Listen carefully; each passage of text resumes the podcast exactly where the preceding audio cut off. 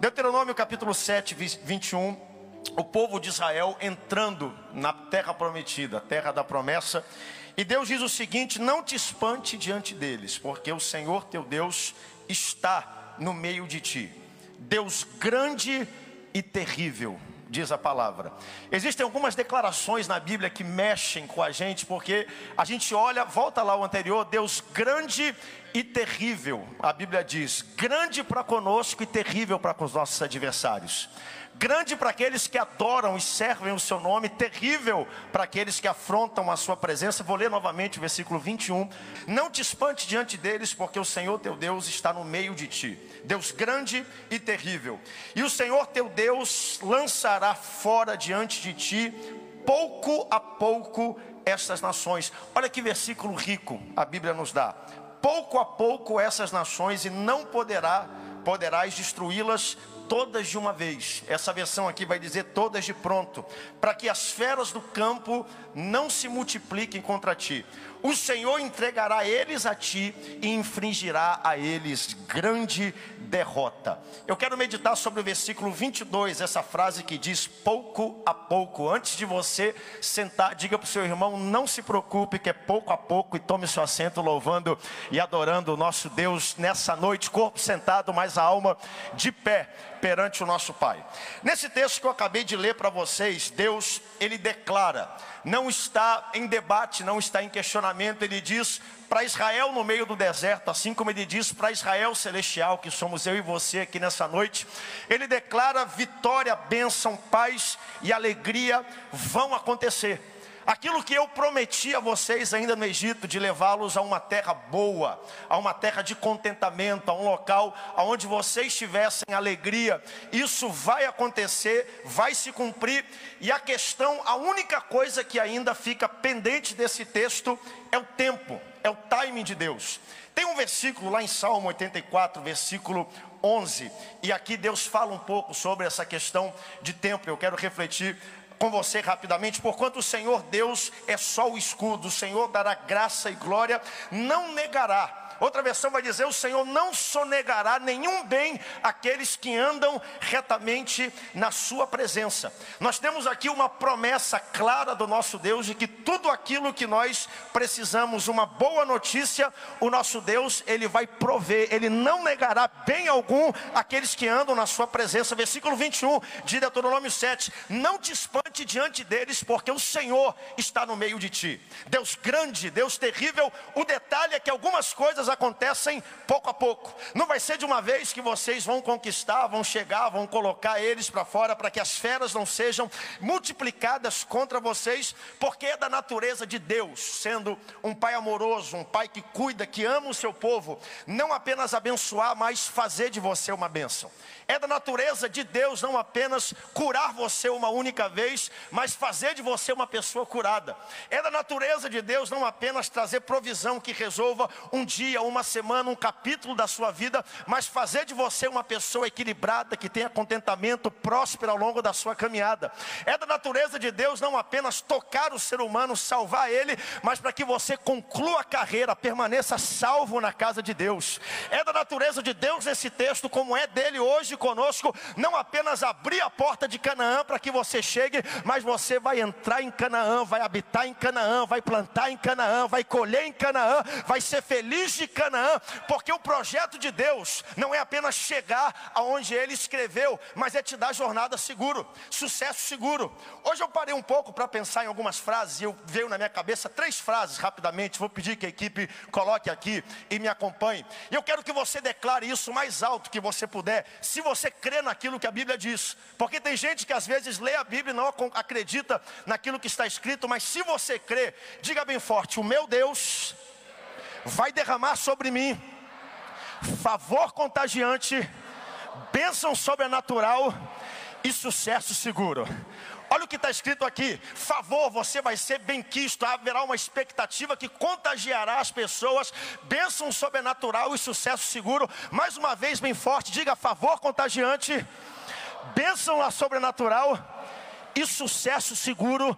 E dê um brado de glória a Deus bem forte se você crê no que a Bíblia diz em relação ao seu respeito e ao nosso respeito. Esse é o desejo de Deus. Deus não quer apenas que nós tenhamos o favor, a bênção, mas que nós tenhamos sucesso, chegada segura ao fim dessa caminhada. E para equilibrar isso, Deus está no nosso meio. Deus é forte, Deus é terrível. Ele não vai dar de uma vez só, vai ser pouco a pouco. A Bíblia traz alguns textos que são interessantes. E de vez em quando na vida, na caminhada, quando nós temos uma direção, uma promessa do Senhor, a pergunta que fica no nosso coração, por que, que não vem no tempo que nós esperamos? Se o Salmo 84 está dizendo que Deus não sonegará bênção nenhuma àqueles que andam na justiça, por que, que não vem na minha hora?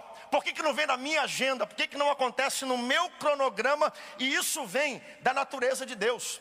Eu estava hoje à tarde pensando, quando eu era criança, muito tempo atrás, lá no Amazonas, nós, meu pai pastoreava lá, e a gente tinha um dia de passeio, que era quinta-feira, lembra disso, pai? Toda quinta-feira, reunião dos pastores, quinta tarde, quinta noite, era o dia do passeio da família.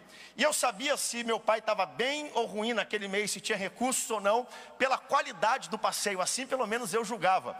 Quando a gente não estava muito bem de recursos, nosso passeio era ir para o aeroporto, ver avião, decolar e pousar e comer sorvete. Pensa num negócio feliz, a gente ia para o aeroporto e ficava lá. E o meu pai, sendo aviador, ele dizia: esse avião vem de tal lugar, esse está vindo não sei de onde, e era uma infância feliz e abençoada.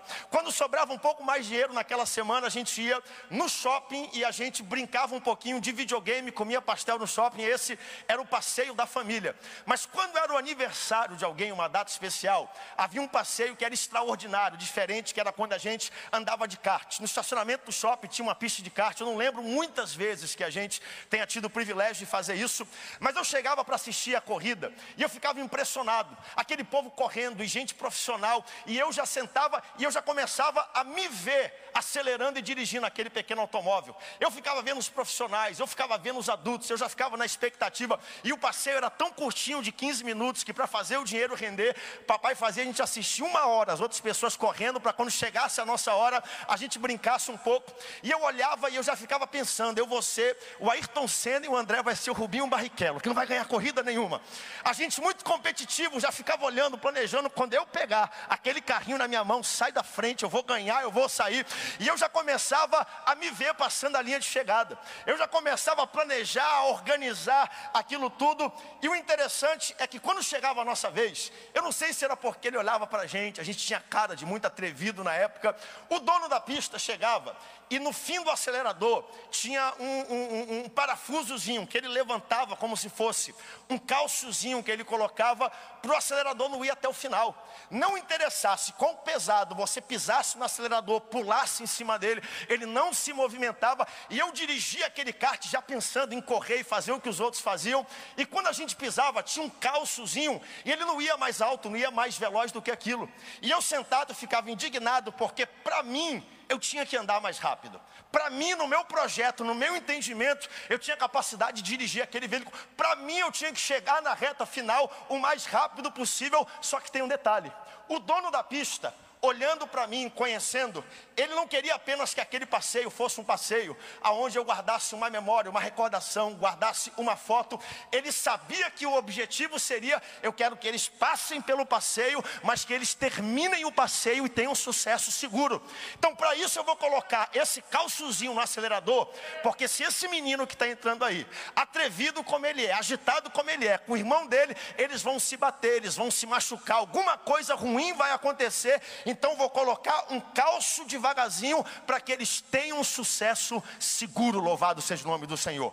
Você já se sentiu assim na sua vida? Na carreira, na família, na fé? Eu quero ir mais rápido, eu posso chegar mais rápido, eu tenho o potencial de chegar mais rápido, mas parece que existe um limitador nessa jornada. E Deus me trouxe aqui nessa noite para vencer toda dúvida, para conquistar toda confusão. Tem gente aqui agitada no espírito, na alma, chateada, porque não cheguei ainda, porque que o relógio não virou, porque as coisas não aconteceram. Deus te trouxe aqui para dizer: eu vou te dar sucesso seguro. Mais interessado do que te abençoar é te fazer chegar no final dessa jornada nada, então fica tranquilo porque você terá sucesso seguro.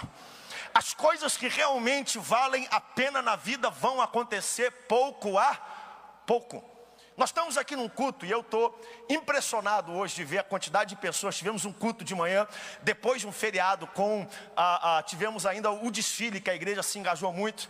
Está tendo um jogo aí que eu nem sei qual é o resultado, vou ver daqui a pouco, mas disseram que a gente está ganhando, então vamos ver se termina e ganha esse negócio. Mas de ver esse povo todo aqui reunido, essa multidão de pessoas que vieram adorar o nosso Deus, celebrar, glorificar o nome dele na sua presença, celebrar um Deus bom e vitorioso. E às vezes a gente olha para a nossa vida, para isso aqui que a gente tem, essa multidão, e alguém chega no fim do culto e fala assim: Pastor, parabéns, pastor. Olha só a igreja, olha, eu sentei ali, tem uns irmãos do Maranhão, olha que templo grande. A gente vê os números, as 110 casas que foram entregues, e alguém pergunta assim: parabéns, vocês são demais. A gente olha para tudo isso aqui, sabe há quantos anos essa igreja existe? Há 108 anos. Sabe há quanto tempo essa igreja está nesse local que nós estamos aqui fisicamente? Há mais de 90 anos. Não existe milagre da noite para o dia.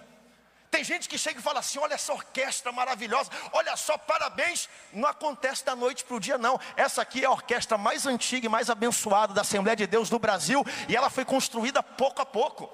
As pessoas vêm às casas, 111 casas que foram entregues. Parabéns, pastor. São 23 anos que o pastor está plantando essa visão, está somando no coração do povo. Nada acontece da noite para o dia. Vão lá no centenário, se impressionam e não sabem o preço de lágrima que essa igreja passou, orando, contribuindo, trabalhando, ajoelhando no meio da lama, construindo aquilo. O que, que eu quero dizer com isso? É que a gente empreende um projeto na vida e em três meses ele não acontece, a gente se desencoraja a gente já começa a olhar para baixo, porque não está no meu time, na minha agenda, as coisas não vão acontecer. E a pergunta que fica: qual é o grande limitador? Qual é o grande calço no acelerador que às vezes me impede de chegar na velocidade que eu quero? Não é o que, é quem. E talvez o que eu vá dizer para você vá contra a sua fé ou a intenção do seu coração. Muitas vezes o maior limitador para que nós cheguemos na velocidade que nós queremos chegar é o próprio Deus é um pai que te ama, é um pai que cuida de você, é um pai que quer te dar não apenas um favor contagiante, uma bênção grande, é o Deus que quer o teu sucesso seguro. Deixa eu dizer algo para você nessa noite. Deus te ama do mesmo jeito que você está aí hoje, do outro jeito que você vai, do jeito que Ele poderia amar você quando você chegar até o seu destino. Não existe diferença quando eu chegar lá na frente, Deus vai me amar mais porque eu conquistei tal coisa da mesma forma que Deus te ama hoje, Ele vai te amar amanhã, Ele te cobra, Ele te aceita, Ele te recebe, e o propósito dele nessa jornada é entregar você ao fim de tudo isso, uma, um sucesso e uma jornada segura. Deus me ama do jeito que eu sou hoje. Você pode dizer isso para você, para sua alma. Deus me ama, Deus me recebe, Deus me acolhe, Deus tem um projeto para minha vida do jeito que eu sou hoje. O interessante é que nós é que deixamos de amar Deus ao longo dessa caminhada. Então Deus vai colocando alguns calços, em alguns projetos, em alguns objetivos. Eu lembro quando eu comecei o ministério, isso 2000, pastoreando igreja grande, 2009. Nós começamos lá em São José, 140 pessoas. Começou a crescer. E Deus começou a fazer. Fomos a 200, 300, 400, fomos a 500, fomos a 600, fomos a 700, batemos perto de 900 pessoas adorando a Deus no mesmo lugar. E eu percebi que o amor de Deus não cresceu por mim à medida que eu chegava mais longe. Mas eu percebi que o meu amor foi diminuindo por Deus na medida que eu ia avançando. É ou não é dessa forma? Antigamente a gente olhava para Deus, buscava a direção dele, a graça dele. De repente agora você é solicitado, de repente as coisas estão andando, estão fluindo, e agora você percebe que você não ora mais, não busca mais, não está mais perto. A bênção do Senhor agora se torna o próprio Deus da nossa vida, e Deus diz: para que você não fique tolo, arrogante, bobo e bata no meio do caminho, eu vou colocar um limitadorzinho, mas eu quero dizer: você vai chegar, não tenha medo, não se atemorize, você vai chegar porque eu sou um Deus grande e terrível. Você vai chegar, mas eu vou segurar um pouquinho essa velocidade dessa jornada, para que quando você chegar lá, a conquista não seja o seu Deus, mas Deus seja o Deus da sua vida. Para que você olhe para aquilo que você está fazendo e diga: Isso aqui é mais uma bênção, isso aqui é mais uma porta, isso aqui é o favor contagiante, a bênção sobrenatural. Mas acima de tudo, o que me interessa é o céu. Eu quero chegar lá, eu quero terminar a minha jornada, eu quero ter o sucesso seguro para chegar no fim daquilo que está proposto. Em Lucas capítulo 10, versículo 20, Jesus envia os discípulos e eles tiveram um gostinho do que é agir debaixo da ação do Espírito Santo. Eles oravam, pessoas eram curadas, libertas, endemoniados eram, eram curados e, e, e libertos. E eles voltam efusivos de alegria.